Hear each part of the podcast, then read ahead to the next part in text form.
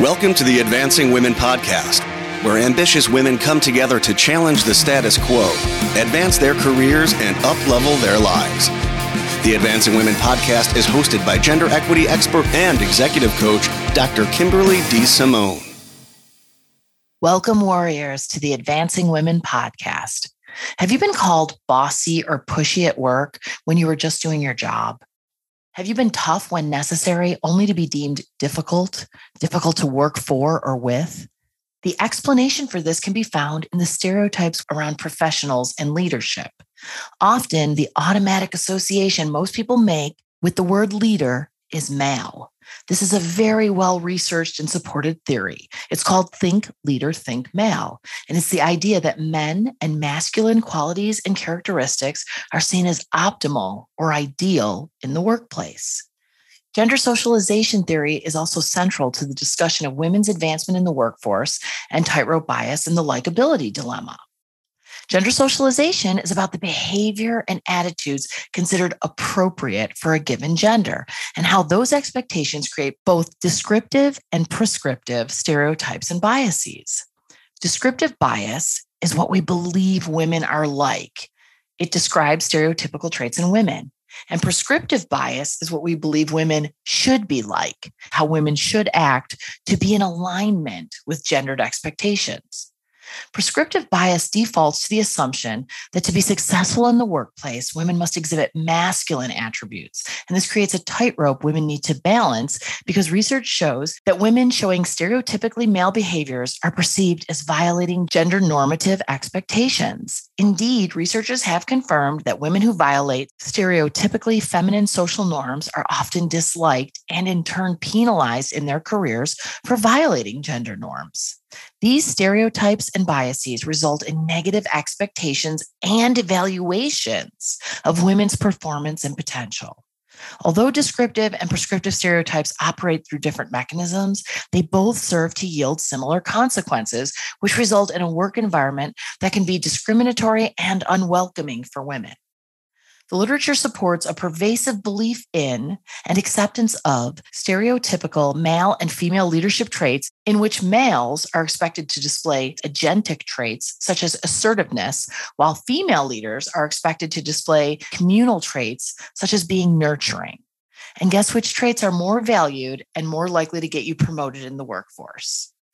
Agentic traits refer to qualities often seen as most relevant for goal attainment, things like assertiveness, persistence, and independence. Communal traits refer to qualities relevant to the establishment and maintenance of social relationships, such as being helpful, kind, sympathetic, interpersonally sensitive, and nurturing.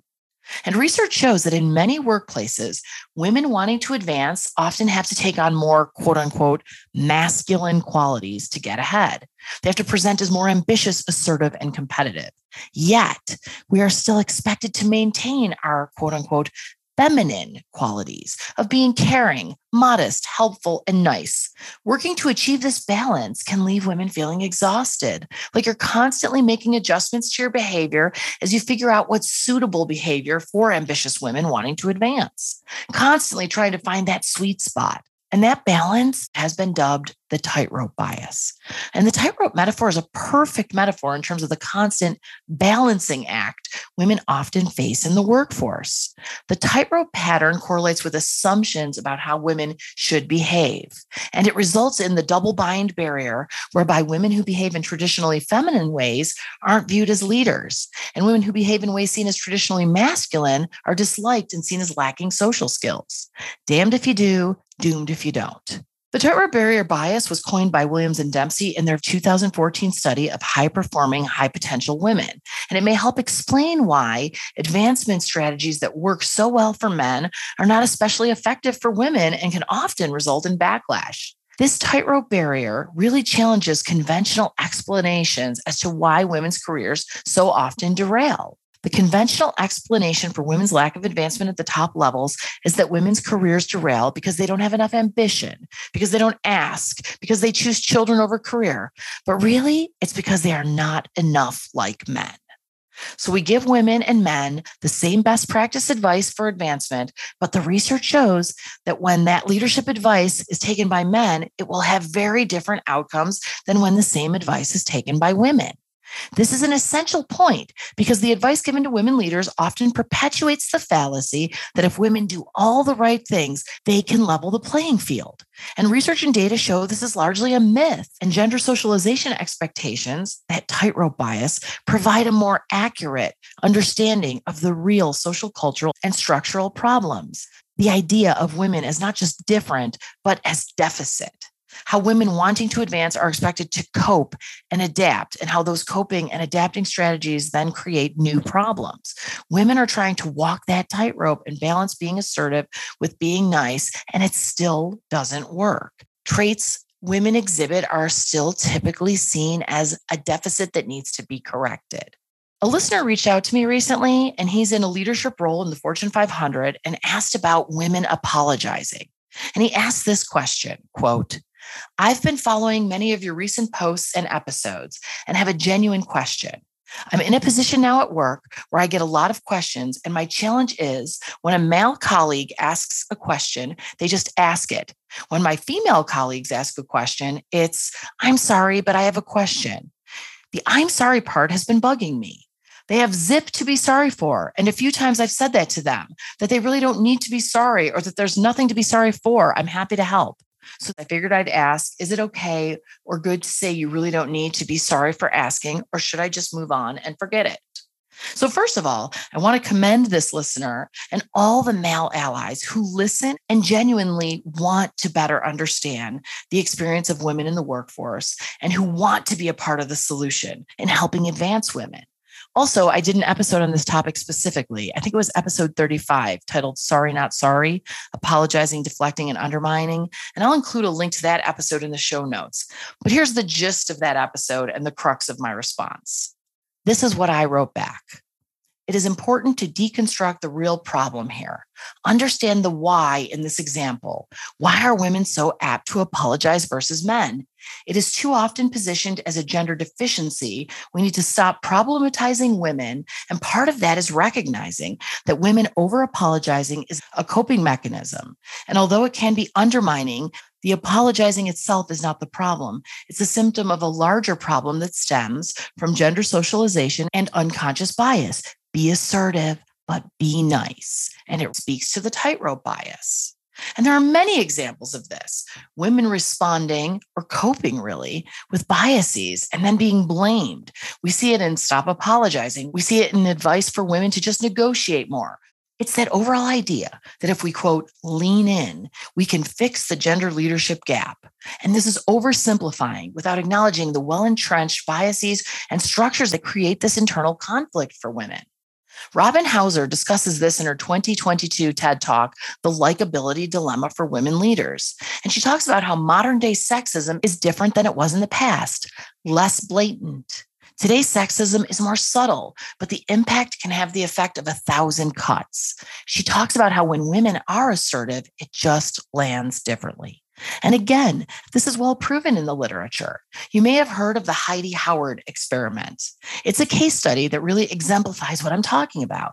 And this study has inspired many subsequent research studies. So, Heidi Roizen is a successful Silicon Valley venture capitalist who became the subject of a study at Columbia Business School. Professor Frank Flynn presented half of his class with an original case study about Heidi Roizen. The second half of his class received an altered case study in which Heidi's name was changed to Howard. The professors then surveyed the students about their impressions of Heidi or Howard. While both Heidi and Howard were rated as equally competent, students said they found Howard more likable than Heidi. They viewed Heidi as less humble, more power hungry, and self promoting than Howard. The students who received Howard's case study found him to be smart and likable, while the ones who received Heidi's case considered her to be smart, but too aggressive. So, what did Heidi do differently? Nothing, absolutely nothing, because both case studies were exactly the same. The only variable that was changed in the two case studies was the names from Heidi to Howard. And this led the students to interpret Heidi and Howard's actions differently. Research confirms that the same behavior is interpreted differently when observed in women versus men. This is about gender socialization and gender stereotypes. Specifically, students felt Heidi was not only significantly less likable than Howard, but also less worthy of being hired than Howard. And the more assertive the student found the female in the case study to be, the more they rejected her. They perceived her as far more selfish than Howard. This study and many like it have demonstrated a negative correlation for women between power and success. For the men, the relationship is positive. Successful men are perceived as more powerful and are revered, not so much with women. So, a fundamental challenge to women's leadership arises from the mismatch between the qualities traditionally associated with leaders and those traditionally associated with women. Again, this is gender socialization. The assertive, authoritative, and dominant behaviors that people link with leadership tend to not be viewed as attractive in women. Powerful men equals attractive men, powerful women, not as much. Dr. Catherine Stanley, professor of organizational and leadership studies, reports the following quote, the main challenge for women in leadership positions is managing the fundamental attribution errors made about them due to gender biases in society. For example, when women leaders are as assertive as men, they are seen as less likable. The fundamental attribution error is that when women lead with a confident, direct style, they are self serving. Conversely, when men lead in the same manner, they are well intended, strong leaders. Therefore, women must work harder to be seen as well intended, likable leaders. To do this, they must spend more time building relationships, especially with other female peers and subordinates. And so then, because women have to spend more time chatting to build relationships, they are sometimes judged as wasting time or are viewed as passive leaders, afraid to command. This double bind forces women to continue to walk that tightrope. The lead researcher for Sheryl Sandberg's best-selling book, Lean In, Women Work and the Will to Lead, Marianne Cooper profiled the body of scientific research and noted that the data clearly show that success and likability do not go together for women. She explains how her research conclusions are all too familiar to the many women on the receiving end of these penalties. Women were applauded for delivering results at work, but then reprimanded for being too aggressive, out for herself, difficult, and abrasive. The psychological research on success likability penalties consistently shows that women and men can be viewed as similarly competent, yet still receive very different likability scores. When acting authoritatively, women leaders are disliked much more than men. To be clear, it is not that women are always disliked more than men when they are successful, but they are often penalized when they behave in ways that violate gender stereotypes, despite these being the very behaviors that have led to their success being aware of this is important so that we can truly evaluate what is really happening in companies and organizations. It's not about women being less competent or behaving vastly different than their male counterparts. What is really happening as studies continually find that high achieving women experience social backlash because their very success and specifically the behaviors that created that success violates our expectations about how women are supposed to behave. And that's that descriptive bias. Women are expected to be nice, warm, friendly, and nurturing. Thus, if a woman acts assertively or competitively, if she pushes her team to perform, if she exhibits decisive leadership, she is deviating from the social expectations that dictate how she should behave. And that's that prescriptive bias. By violating beliefs about what women are like or should be like, successful women elicit pushback from others for being insufficiently feminine. It is important to interrupt the narratives that don't serve women, that blame women and put the onus on women to change versus addressing evidence based, well entrenched gender bias. We have to stop obscuring and downplaying the real penalties women pay for simply doing what they need to do and what men are allowed to do to get to the top. So, the Advancing Women podcast is where empathy meets pragmatism. It's not our fault, but it is our problem. So, beyond identifying and acknowledging the real problem, let's talk about what can be done, what women can do, and what organizations can and should do. Warrior women, although you shouldn't have to address this, the reality is we want to advance despite the inequitable biases and barriers. So, the literature does provide some best practice advice. First, Be mindful of your nonverbal communication, your body language, specifically the space you take up in meetings and in general at work. Research shows that the way you present, the space you take up, subconsciously signals status versus subordination. And that women too often, even on a subconscious level, stand small and take up less space. Be mindful of this. Walk into the room and stand like Wonder Woman. You'll look and feel more badass, I promise you. Next, stop apologizing. And again, I did an entire episode on this and I've included the link in the show notes, but it is undermining. And again, it's easy to understand why we do it. As women, we are socially conditioned to serve others, to be helpful. So when we ask for something, if we're not careful, people may potentially see us as bossy or prickly or difficult, sharp elbows. It's important, though, to learn better strategies to address this versus apologizing. Replacing sorry with thank you often does the trick. It softens the approach without undermining. For example, if someone had to wait for you on the phone, say, thank you for waiting, instead of sorry for making you wait.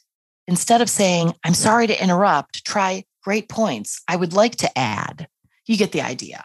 And again, you can check out episode number 35, Sorry Not Sorry, for more on this. But we must be really strategic about the way we present to ensure it's not undermining. Next, learn the strategic no we must stop volunteering and or interrupt being assigned the quote unquote housekeeping projects at work that don't showcase our competence. Here again i did two episodes on the art of saying no and i'll include those links in the notes as well. But it's essential for us as women to focus our energy on high profile projects that move the needle. And to do that we need to dump the projects that don't move the needle women are expected to do these types of projects. So the no must be handled with finesse and strategically. You must own the narrative and ensure it serves you.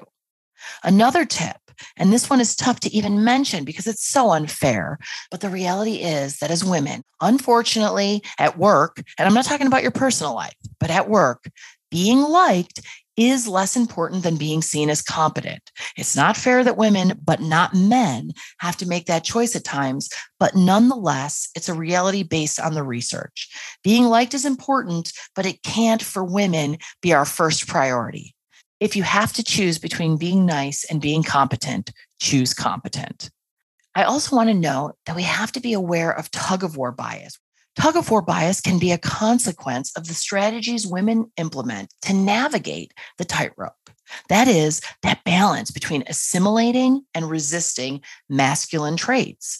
Research has found that navigating the tightrope can lead women to adopt different strategies that ultimately divide them. This leads to women judging each other on the right way to be a woman wanting to advance. In short, workforce bias against women fosters workforce conflict among women. And we can't let that happen. And so those are some of the strategies for women. But what about organizations?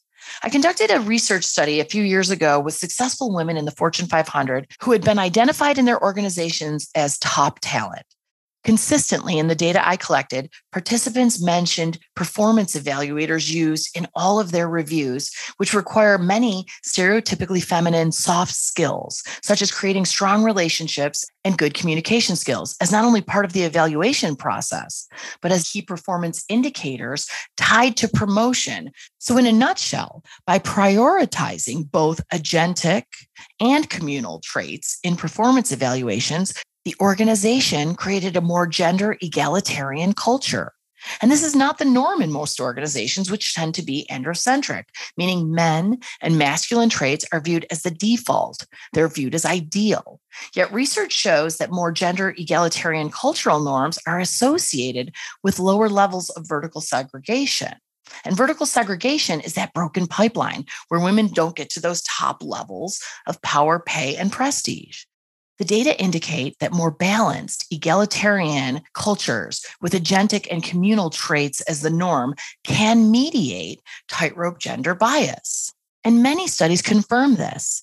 In a study I conducted and published in 2018 on tying diversity initiatives to key performance indicators, I found that mentorship and sponsorship may help cultivate not only a more egalitarian culture, but also a culture of helping advance others as a means of advancing oneself win win, especially when mentorship and talent development initiatives are tied to performance assessments. And organizations should not dump this on employees.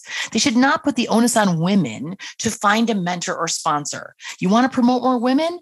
Think they need mentorship? Then encourage and reward that behavior in your organization. There are so many benefits for organizations willing to make these changes to shift the prevailing mindset. Researchers have found that excellence in leadership is both agentic and communal, and this allows organizations to pull the best from everyone. So, in closing, my manifest statement or key takeaway is this we need to rethink, interrupt, and deconstruct completely the woman as deficit and male as the gold standard that still prevails in the workforce. The idea that agentic behaviors lead to the best outcomes not only fails to recognize the importance of communal leadership skills and traits, but importantly, it falls short in addressing what the research proves. Because of gender socialization, success and likability are positively correlated for men and negatively correlated for women. It is important to raise awareness of this topic among both men and women. That way, we can challenge our own biases and critically assess how gender stereotypes manifest in our work environment in ways that keep women from reaching their full leadership potential. The research overwhelmingly shows that it is the balance of agentic and communal traits that are correlated with positive outcomes and leadership excellence. And so we should view agentic and communal qualities as a necessary leadership spectrum rather than two sets of opposing ideals. For more resources, you can visit my website, www.advancingwomenpodcast.com and connect on Instagram at Advancing Women Podcast. I love getting your feedback. So please email me at Dr. D. Simone at advancingwomenpodcast.com. I just want to thank Joe Jacobs, the audio warrior who wrote the music for this podcast. And a huge thanks to Heather Harris, the creative warrior who designed the Advancing Women podcast logo. And thanks to all of you for joining me here today.